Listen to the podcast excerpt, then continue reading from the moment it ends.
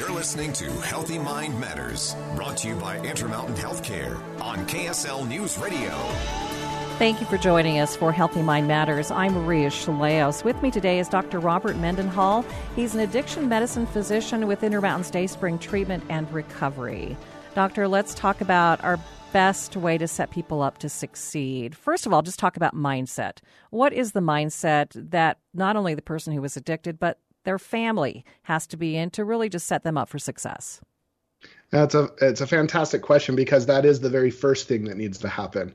Um, you know, there's been a lot of talk over the years about having to hit a rock bottom or having to get to a place where you're ready for change or things like that. And um, you know, while we've kind of disproven the idea of a rock bottom, it is extraordinarily important that the motivation is there. Um, very often, if the motivation is external, it becomes difficult to get to a place where that motivation becomes internal.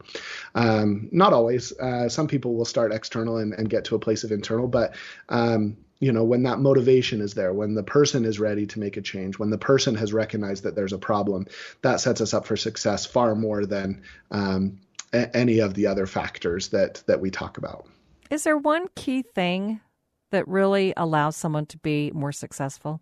Because it's tough. Treatment is tough.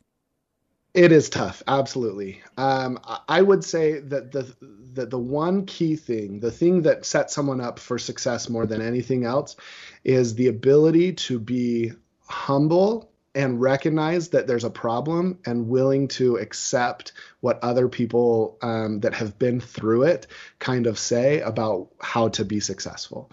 Um, some things will resonate with every patient more than any other patient, right?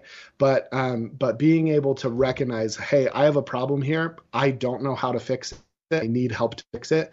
That mindset is something that um, I find to be one of the greatest correlators of success. What can families best do to support someone who needs treatment?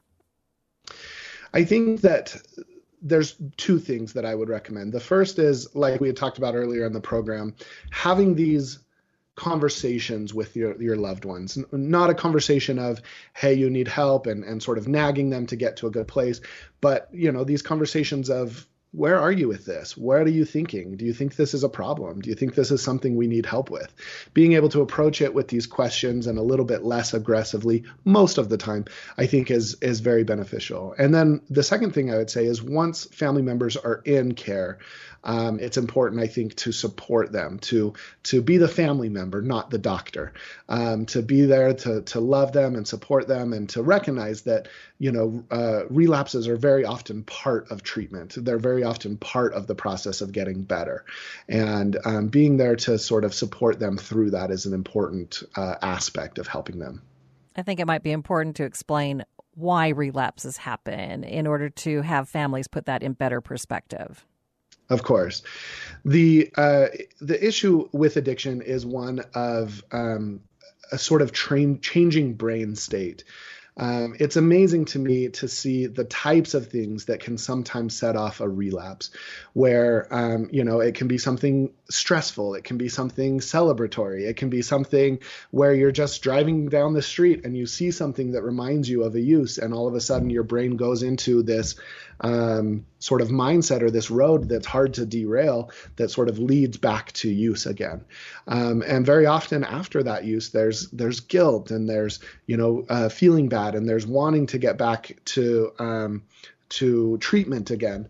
But very often those things, that guilt itself can lead to a secondary relapse, you know, after that first one. And that can lead to a binge where that can last for a few days.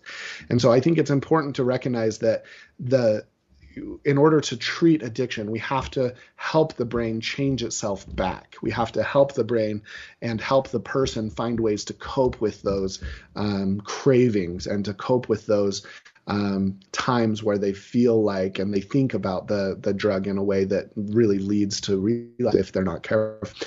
Um, and over time, those things happen less often and they're less uh, strong. Um, so there is a momentum aspect of treatment, um, but it's a, important to recognize that um, because of that brain change, it does take a while. It's not something that you can just flip a switch to very often and be done with.